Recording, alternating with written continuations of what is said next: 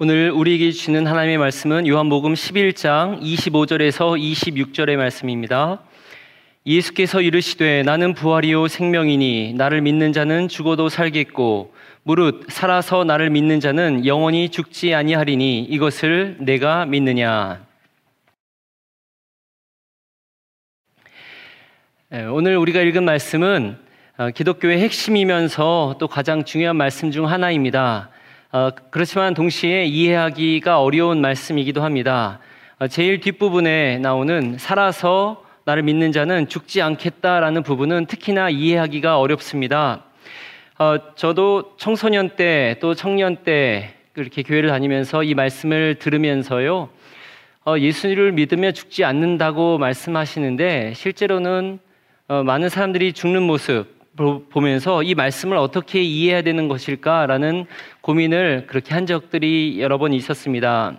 특히 요즘은 코로나로 인해서 많은 이들이 안타깝게 생명을 잃고 또 사랑하는 이들이 떠나가고 또 죽음의 위협이 가까이 오는 이 시점이어서 이 말씀의 의미를 다시 한번 생각해 보는 것도 의미가 있을 것 같습니다.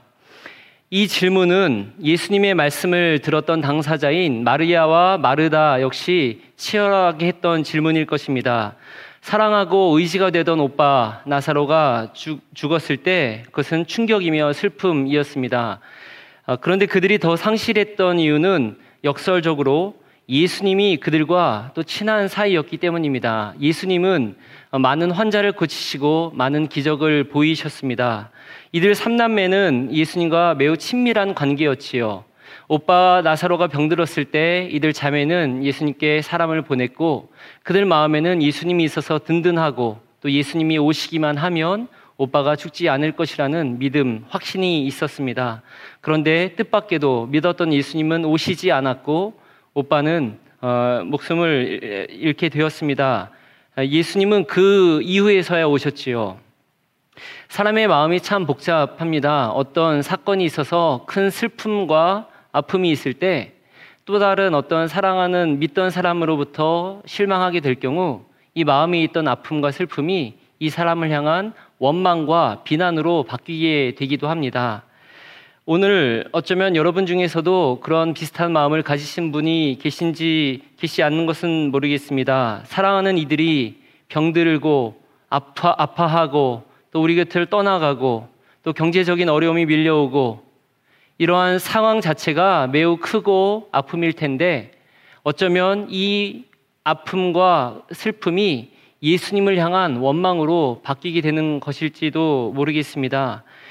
주님은 나를 능력이 있으시다고 했는데 이렇게 열심히 신실하게 믿고 있는데 왜 이런 일이 나에게 일어나는 것일까? 실망 가득한 마르다는 예수님께 그렇게 말했습니다. 주께서 여기 계셨다면 어, 오빠가 죽지 않았을 겁니다. 사람들도 말했죠. 저가 사랑하는 그 사람은 살리지 못했는가. 어쩌면 그것이 우리 마음이기도 합니다. 주님이 정말 여기 계셨다면 이런 일이 생기지 않았을 것 같습니다. 그때 예수님이 말씀하십니다. 너희 오빠 나사로가 살아날 것이다. 마르다는 대답하죠. 네, 마지막 날에 그가 살아날 것을 압니다. 마르다 이 말은 유대인들이 가졌던 그 종말 신앙을 보여줍니다. 유대인들은 기본적으로 죽은 후, 먼 훗날에 사람들이 살아날 것이라는 그 소망이 있었습니다. 우리의 부활 신앙과도 비슷하지요. 먼 훗날 언젠가 죽은 사람들이 살아난다는 것입니다. 그때 예수님께서 하신 말씀이 오늘 우리가 읽은 말씀입니다. 나는 부활이요 생명이니 나를 믿는 자는 죽어도 살겠고 살아서 나를 믿는 자는 영원히 죽지 않을 것이다 라는 말씀입니다. 그럼 이 말씀이 이런 맥락에서 과연 무엇을 의미하는 것일까요? 어, 저는 신학을 시작한 지 이제 15년이 되었습니다. 뭐 길지 않은 시간이고요. 근데 또 아주 짧지도 않, 않습니다. 이 기간 동안에 이 말씀을 공부하고 연구하고 또 설교도 하고 묵상도 해 왔는데요. 그러면서 제가 이 구절에 대해서 내리게 된 결론이 있습니다. 그것은 이 구절이 차원이 다른 그런 말씀이라는 것입니다. 아, 이 말씀에 담긴 그 심층성은 헤아릴 수가 없습니다. 그래서 깊이 게임 분들의 말씀을 들어야 될 텐데요. 오늘은 어쩔 수 없이 어, 얕은 제 수준에서의 이해하는 바를 나누는 것을 양해해 주시기 바랍니다. 이 구절에 나온 두 가지 단어를 좀 살펴 먼저 살펴보겠습니다. 먼저 부활이라는 단어입니다. 죽었다가 다시 살아난다는 의미이지요. 죽음은 우리 인간들에게 최대의 공포이며 최악의 상황입니다. 이길 수 없는 것. 그런데요, 오뚜기 인형이 쓰러지고 쓰러져도 또 일어나듯이 우리가 실패하고 또 실패해도 계속 일어날 수 있다면 희망이 있는 것입니다. 아, 터널이 끝이 있음을 확실히 한다면 캄캄한 터널도 두렵지 않은 것이지요. 부활은 강력한 죽음을 이길 수 있는 더 강력한 것입니다. 더욱 강력한 희망이지요. 그 다음 살펴볼 단어는 생명입니다. 생명은 죽음과 대조됩니다. 세찬 눈바람이 치는 한겨울, 어, 가지들이 모두 마르고 잎은 모두 떨어졌습니다. 아, 나무, 나목만이 초라하게 남아 있습니다.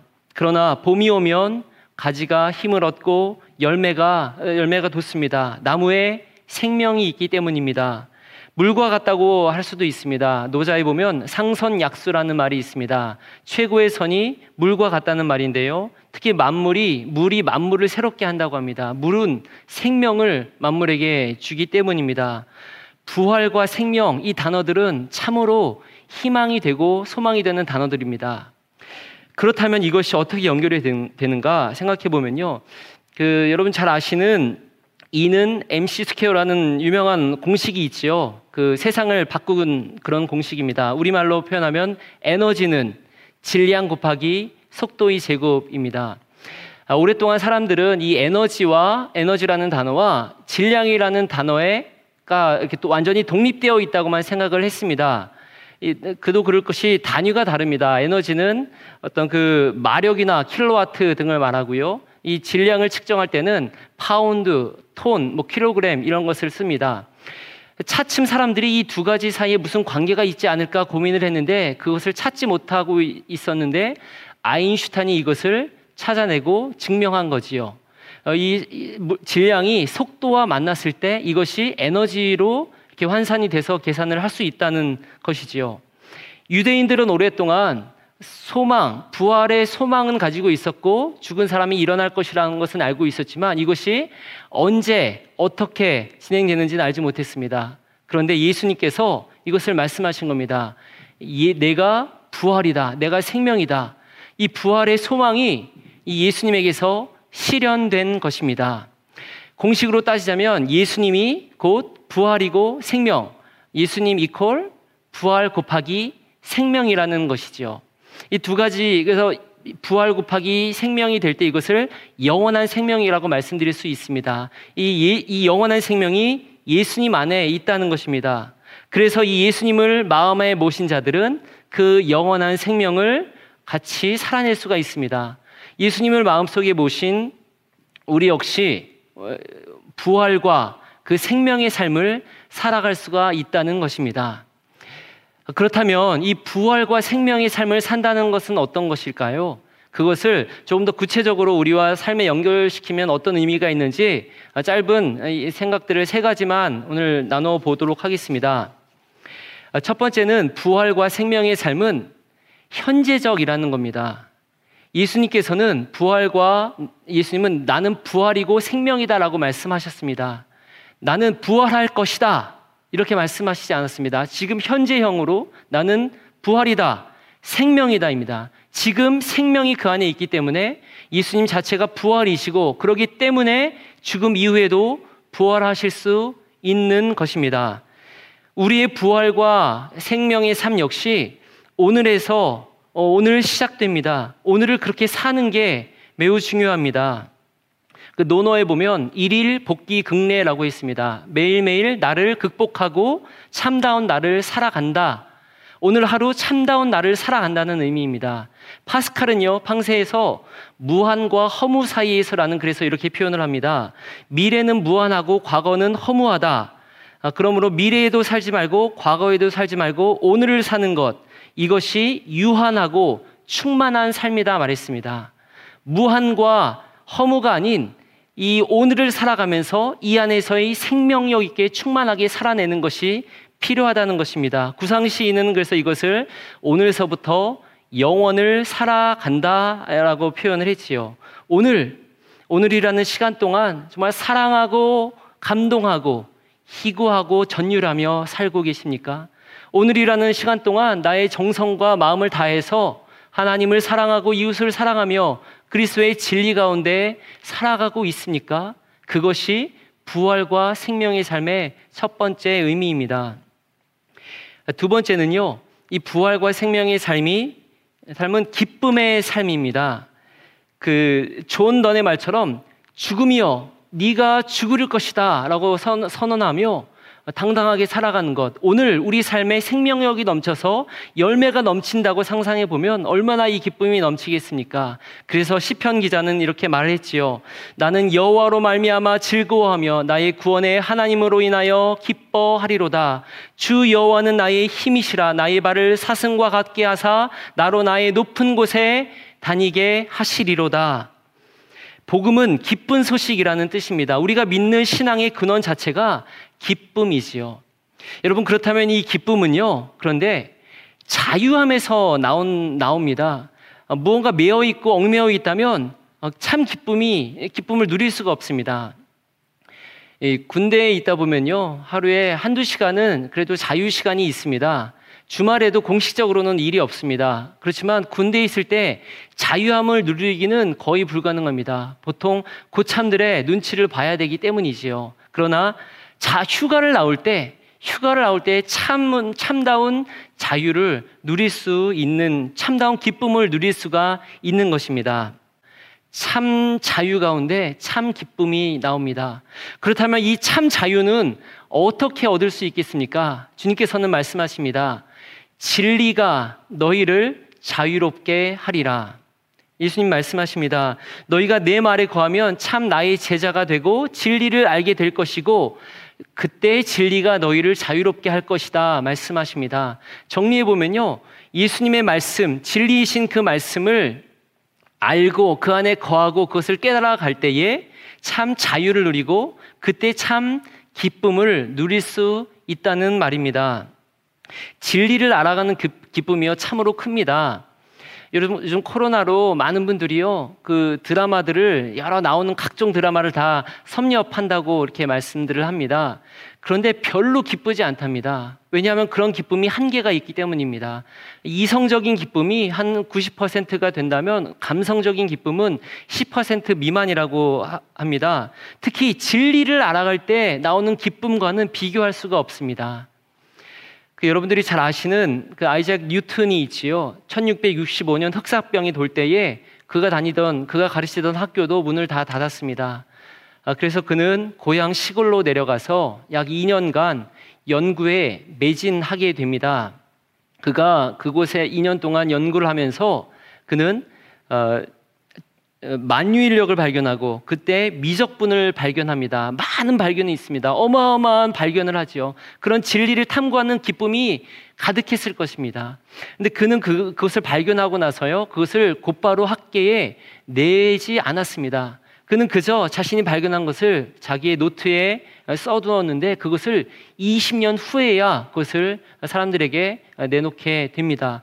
참으로 어떤 세상의 다른 열망이나 다른 것을 바라보는 것이 아니라 진리 가운데 기뻐하던 사람의 모습이라고 그렇게 할 수가 있겠습니다. 진리를 알아갈 때 참 기쁨이 있습니다. 그래서 이런 말이 있지요. 조문도 석사 가의. 아침에 도를 들으면, 아침에 진리를 알게 되면 저녁에 죽어도 좋다. 조문도 석사 가의. 이런 말도 있습니다. 일도 출생사, 일, 일체 무해인. 어, 진리와 하나가 되면 어, 생과 사를 벗어나고 일체의 애욕, 일체의 걸림이 없다라는 것이지요. 이렇게 진리를 알아갈 때 참 자유함이 있고 참 기쁨이 있습니다. 그것이 바로 부활과 생명의 삶에서 삶을 살아갈 때 이 진리를 알 때 누리는 기쁨의 삶입니다. 그리고 이제 마지막으로 세 번째인데요. 오늘 좀 강조하고 싶은 부분이 이 부분입니다. 이 부활과 생명의 삶은 깊은 존재의 변화를 경험하며 사는 삶이며 성숙해 가는 삶입니다. 성숙할수록 깊이 누릴 수 있는 삶입니다. 성숙한 사람은 깨우친 삶이라고도 할 수 있고 철든 사람이라고도 할 수 있겠습니다. 좀 명확하게 하기 위해서 이렇게 깨우치고 성숙하다라는 말은 구원과는 어, 다른 이야기임을 다시 한번 말씀을 드리고 싶습니다. 지난 몇 주간 우리는 목사님 말씀을 통해서 우리의 구원이 우리의 공로나 힘이 아니라 바로 하나님의 전적인 은혜로 어, 되는 것임을 어, 배웠습니다. 어, 하나님의 전적인 은혜에 달려 있습니다. 신명기로 따지자면은 어, 우리 신명기 그동안 묵상했으니까요. 예, 출애굽 애굽에서 종살이하던 그들을 하나님께서 어, 출애굽 시키시고 구원의 땅, 젖과 꿀이 흐르는 가나안 땅으로 인도하여 내십니다. 하나님께서 어, 불기둥, 구름기둥으로 인도하시고 만나와 메추라기로 먹이셔서 하나님의 전적인 은혜로 구원을 이루게 됩니다. 그리고 나서 가나안 땅에 도착한 이스라엘 백성들은 그때부터는 하나님의 말씀을 따라가며 하나님의 백성답게 살아야 하는 것이지요. 하나님의 구원으로 우리가 칭의를 받게 칭의를 받게 되고 구원을 얻게 되면 그 다음부터 성화의 과정이 필요한 것이지요. 베드로 사도는 이것을 구원 이후에 믿음의 덕을 더하고 덕의 지식을 지식의 절제를 절제의 인내를 인내의 형제 우애를 형제 우애의 사랑을 더하라고 말합니다. 성숙해가는 삶이고요. 철 들어가는 과정이라고도 말씀드릴 수 있습니다. 나이가 들면 철이 들어야 될 텐데 철 들지 않으면 참 힘듭니다. 요즘 같은 때도 많이 힘들 겁니다. 사회에서도 철들지 않은 사람들이 얼마나 큰 문제를 일으키는지 우리는 보고 있습니다. 키에르케우로는 인생을 3단계로 구분을 했는데요. 심미적 단계와 윤리적 단계, 그리고 종교적 단계입니다. 심미적 단계에서는 자신이 원하는 대로 육체나 마음이 끌리는 대로 행동한다면 윤리적 단계에서는 더 높은 차원의 무언가를 따라서 사는 삶입니다. 그리고 나아가서 종교적 실존으로서 절대자 앞에 선 단독자로 선 것까지 그렇게 인생은 성숙해 가야 합니다. 인간이 성숙해 갈 때는 이렇게 일직선으로 성장하는 것은 아닌 것 같습니다. 어느 시간이 지났을 때 훌쩍 뛰어넘는 그런 단계적인 성장이 있습니다. 이 과정에서 어떤 어, 특별한 경험과 어, 그런 것들을 수반하기도 합니다. 어, 토마스 아퀴나스는 중세의 가장 유명한 신학자지요. 그가 당대의 신학을 집대성한 신학 대전을 쓰고 거의 마무리할 즈음이었는데 그는 그, 그는 그때 하나님을 만나는 특별한 경험을 하게 됩니다. 그리고 나서 그 후에 그, 그는 그 경험 이후에 펜을 내려놓습니다. 더 이상 쓰지 않았습니다.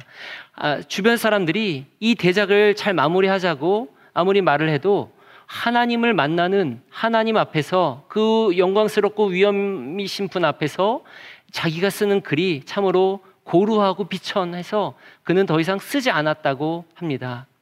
그 블레즈 파스칼도 마찬가지입니다. 비슷한 경험을 하는데요. 파스칼은 그때 자신의 경험을 불, 불, 불, 이스라엘의 하나님, 나의 하나님, 이러면서 쭉 써내려간 것을 그 양피지에 써내려간 뒤에 그것을 어, 자기의 겉옷 안쪽에 항상 꿰매어 갖고 다니며 평생 그것을 간직했다고 합니다. 어, 이런 경험을 윌리엄 제임스는 근본 경험이라고 표현을 했습니다. 내가 있어서 경험이 있는 게 아니라 경험이 있어서 내가 있다라고까지 표현을 했습니다. 이런 경험을 통해서요, 결국 중요한 것은 우리의 존재가 변화한다는 것입니다. 포도 물에서 포도주로 변하듯이 변하는 것을 말합니다. 포도를요 병 안 속에 잘 밀봉해서 넣어두면 그것이 발효가 돼서 포도주로 바뀌게 됩니다. 이 발효가 되어서 포도주로 바뀌게 되면 이 포도주는 그때부터는 영원히 포도주로 남아 있죠. 100년, 200년, 그리고 1000년씩 가는 포도주들이 있습니다. 그 프랑스 사람들이 이 포도주 포도를 이렇게 와인 담그면서 100년 몇백 년 후에 먹을 것을 생각하면서 그렇게 후손들을 위해서 담그는 것들도 있다고 그러는데요. 이 포도주는 변하지 않지요. 우리의 존재가 하나님 안에서 변화되는 어떤 그런 경험, 더 성숙해서 변화하는 것을 말씀드리고 있는 겁니다. 이런 변화는요. 어떤 차원이 다른 변화라고도 말씀드릴 수 있습니다. 아까 전에 그 E는 MC square 공식을 말씀드렸는데 에너지가 이 질량과 속도를 속도의 제곱을 만날 때 변화가 됐다고 했는데 이 질량과 속도의 관계를 한번 생각해 봅니다. 질량은 공간을 말하지요. 여기서 말하는 속도는 빛의 속도입니다. 빛의 속도는 아시는 것처럼 한 시간에 9억 7천만 마일을 갑니다. 초로 따져 보면은 30만 킬로미터를 또 1초에 갑니다. 달까지 1초, 별 태양까지는 8초면 도달하는 어마어마한 속도지요. 그 속도의 제곱을 곧 질량이 만나게 될 때 이것을 에너지라고 표현을 합니다. 굉장한 이 빛의 속도 어마어마한 속도가 붙습니다. 질량 자체는 적을지 몰라도 이 어마어마한 속도를 만날 때는 놀라운 변화가 있다는 것입니다. 나, 마른 나뭇가지를 태웠을 때 연기가 끊임없이 나올 수 있는 것과 마찬가지라고도 볼 수 있습니다. 우리의 존재가요, 작은 존재입니다. 우리의 공간에서 하나님의 시간, 무한한 하나님의 시간을 만날 때 놀라운 변화가 일어난다고도 표현할 수가 있습니다. 우리는 작더라도 하나님의 그 세기를 만날 때 우리의 존재가 어마어마한 존재로 변한다고도 말씀드릴 수 있습니다. 저는 이것을 그 컴퓨터 영상 작업에 좀 비유하면은 좀 이해가 좀 쉬운데요. 영상을 만들 때 큰, 하나의 큰 영상을 만들 때 몇 가지 이렇게 다른 영상들을 사용하게 되거든요. 한 영상이 작은 영상이 끝나고 그 다른 영상을 뒤에 붙이는 경우도 있지만 또 많은 경우는 이렇게 여러 트랙이 있기 때문에 한 영상이 진행될 때 다른 영상을 밑에다가 다른 트랙에 이렇게 갖다 붙이는 수가 있습니다. 그렇게 붙이게 되면 이 영상을 재생하게 되면 그 동시에 여러 가지 영상이 재생되는 거죠. 우리의 영상, 우리의 삶을 하나의 영상이라고 생각해 본다면 우리 많은 사람들은 우리 영상, 우리 삶의 영상이 다 끝난 다음에 하나님 나라의 영상이 시작된다고 생각하기도 합니다. 그렇지만 우리의 영상에, 삶의 영상에 하나님 나라의 영상이 겹치기 시작하면 다르다는 거죠. 그래서 그 영상 안에 우리의 삶의 영상에 하나님의 영상의 트랙을 갖다가 붙이고 이것이 일치가 되면 키르케고는 이것을 동시성이라고 말하는데 이것이 일치가 하게 되면 우리 삶은 하나님 나라의 삶이 펼쳐지는 것이죠. 비록 우리는 우리의 삶의 영상밖에 볼 수 없지만 하나님께서는 이 많은 사람들의 영상을 함께 보시며 또 주된 하나님의 나라가 이 하나님 나라의 영상이 바로 우리들의 삶과 어우러져서 어, 함께 이루어져 간다는 것입니다. 어, 말씀을 정리합니다. 어, 저는 서두에서 그 나를 믿으면 영원히 죽지 않을 것이다라는 그 예수님의 말씀이 이해가 안 됐다고 말씀을 좀 드렸는데요. 이제 저는 조금 그 말씀을 조금 더 이해할 수 있게 되었습니다. 어, 예수님을 믿는 사람은 바로 부활이요 생명이신 그분의 삶이 우리 가운데 있고 우리 역시 부활과 영생의 삶을 살아가게 됩니다. 그 삶은 오늘서부터 영원을 살아가는 삶입니다. 그 삶은 진리 가운데 거하며 자유함과 기쁨을 누리는 삶입니다. 그리고 그 삶은 존재의 변화를 경험하며 성장하면서 성장할수록 더 깊이 있게, 더 충만하게 그것을 누려가는 삶입니다. 성경에 보면 이 생명과 부활의 삶을 살아간 많은 믿음의 선조들이 나옵니다. 그들은 이 땅을 떠났지만 그들은 그들의 메시지는 여전히 살아 있습니다. 사랑하는 여러분들, 여러분들 주변에 사랑하는 이들이 여러분 곁을 떠나가셨습니까? 그분들은 이 땅을 떠났지만 그분들의 사랑의 섬김과 믿음의 헌신은 우리들 가슴 속에 여전히 남아 있습니다. 롱펠로의 말처럼 누군가 부른 노래와 누군가 쏜 화살이 어느 오랜 시간이 지난 후에 다른 사람의 가슴에서 발견되었듯이 말입니다. 사랑하는 여러분, 이제 우리가 부활과 생명의 삶을 살아가야 할 차례입니다. 오늘서부터 진리를 붙들고 그 자유함과 기쁨 가운데 하나님을 더 깊이 알아가시는 그런 삶을 살아내시기 바랍니다. 그럴 때 우리의 삶은 우리의 삶과 메시지는 또 다른 누군가의 생명과 풍성한 삶을 위한 영원한 것으로 남을 것입니다. 말씀을 생각하며 함께 기도하겠습니다.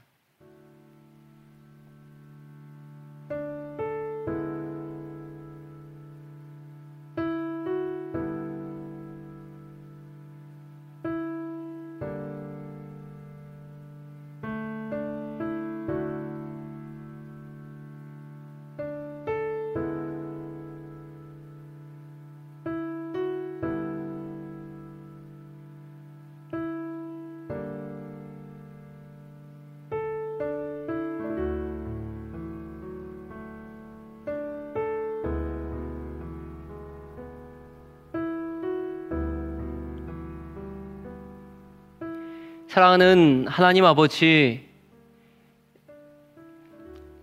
사랑하는 이들이 우리 곁을 떠나고 아파하고 고통스러워합니다.